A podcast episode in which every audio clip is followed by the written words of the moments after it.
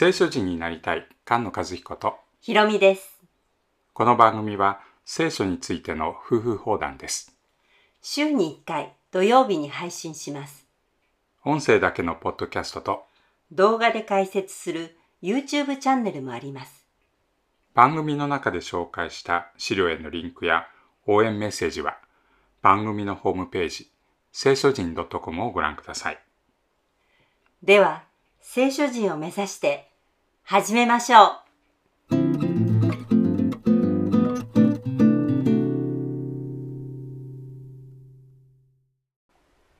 詩編85編です、85編から88編は一つのまとまりです。うん、第3巻の死聖女のテーマでしたよねそうですね。うん。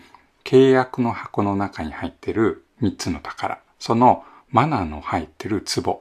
これが85編から88編のテーマなんですね。命ですね。ただ、復活の命。え場面としてはバビロンから補修の民が帰ってくる。その場面を連想しながら読んでください。主よ、あなたは御国に恵みを示し、ヤコブの囚われ人をお返しになりました。あなたはその民の不義を許し、彼らの罪をことごとく覆われました。あなたはすべての怒りを捨て、激しい憤りを遠ざけられました。ダビデの子ソロモンが神殿を建ててから、その後の後継者たちね、王様たちが、良い王様もいますけれども、神様に逆らう者たちがたくさんいて、はい。で、最終的に神様の怒りを被って、えバビロンに連れて行かれますよね。はい。そのバビロンに連れて行かれるときに、まあ、その真っ只中で一緒に連れて行かれる苦しみにあってる、まあ、エレミア。預言者エレミアが神様から与えられてる約束があるわけです。予言ですね。うん。70年後に戻ってくると。ヤコブの囚われ人が返されるときに、この不義を許し、罪が覆われる。怒りと憤りからもう一度民を返される。この約束がありました。そもそもイスラエルの民はよく神様の怒りを受けますね。そうですうね。ん。エジプトから出たときうに、ん。まあ水がない。マナは飽きた。肉が食べたい。うん。戦いたくない。うん従いたくない。うん。この愚かな、傲慢な民を神様は訓練して清めて連れ出すわけですけれども、神様が十回をくださった時に、モーセが山に登っている間に、金の格子を作ってしまうんですうね。ん。そして神様の怒りが、まあ、下る。そして今度は約束の地に入っていくように、まあ、偵察に行くんですね。偵察に行ったら今度は、まあ、戦いたくない。無理無理無理と言って怒りを招いて、それで、40年間荒野で訓練されるんですね。うん。そしてその世代のものが皆滅びる。うん。この懲らしめの中で、まあ、正しい者がいて、共に苦しみを受けることになりますよね。それでその囚われていた中で、えー神様に祈っている祈りが書かれているものだと思います。我らの救いの神よ。我らのところに帰ってきてください。我らに対するあなたの憤りをおやめください。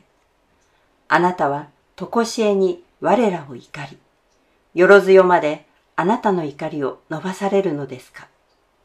あなたの民があなたによって喜びを得るため、我らを再び生かされないのですか？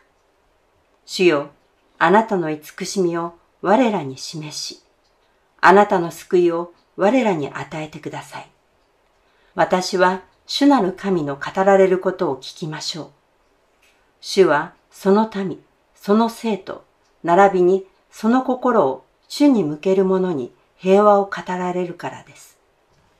誠にその救いは神を恐れる者に近く、その栄光は我らの国にとどまるでしょう。バビロンに連れて行かれたユダヤ人たちの中の一人にダニエルという預言者がいますよね。そうですね。うん。その預言者ダニエルは、えー預言者エレミアの書を持ってるんだね。そうなんですね。うん。で、その預言者エレミアの書に70年だということが書いてあって、うんそれを知って、ダニエルはエルサレムがあがなわれるのを願ってうん、祈りますね。うん。怒りと憤りを取り去ってください。罪と不義を取り去ってください。うん。言いますよね。その祈りに応えて神様はもう一度戻ってきてくださった。そしてその70年の終わりに、不義があがなわれて永遠の義がもたらされるんですね。うん慈しみと誠とは共に愛、義と平和とは互いに口づけし、誠は地から生え、義は天から見下ろすでしょう。主が良いものを与えられるので、我らの国はその産物を出し、義は主の見舞いに行き、その足跡を道とするでしょう。エレミアはソロモンの神殿が壊される一番大変な時代に生きた預言者ですよね。その真っ只中にいた預言者ですけれども、補修となるという予言が与えられている時にこんな箇所ありますね。バビロンに連れて行かれるのはうん、災いではなくてうん、平安を与えるためだ、うんと言ってますね。うん。平和、将来の望みを与えるのが、この約束、この懲らしめの期間ということですよね。で、もう一度、栄えさせてくださる。うん。そしてすべての国がこれを見るんだよね。神様の懲らしめを受けている時にこれ恥なんでしょ？うん。恥を受けてる。はい。その恥が取り去られて、喜び、誉れ、栄えとなると。その日にはダビデの子が正義と公正によって王座につきます。うん。不義が取り除かれて義とされる。え怒りがなだめられて平和が訪れる。神様がもう一度帰ってくる。民が帰ってくる。この85編の中には帰るという言葉がたくさん出てくるんですね。囚われ人が帰る。怒りが帰る。怒りが遠ざけられて平和に帰る。神様は罪を清めてくださる。それが神様の義、神様の平和、神様と和解する。それによって私たちに命が与えられるんですよね。御言葉に生きる聖書人が生まれ増えていきますように。菅野和彦。ひろみでした。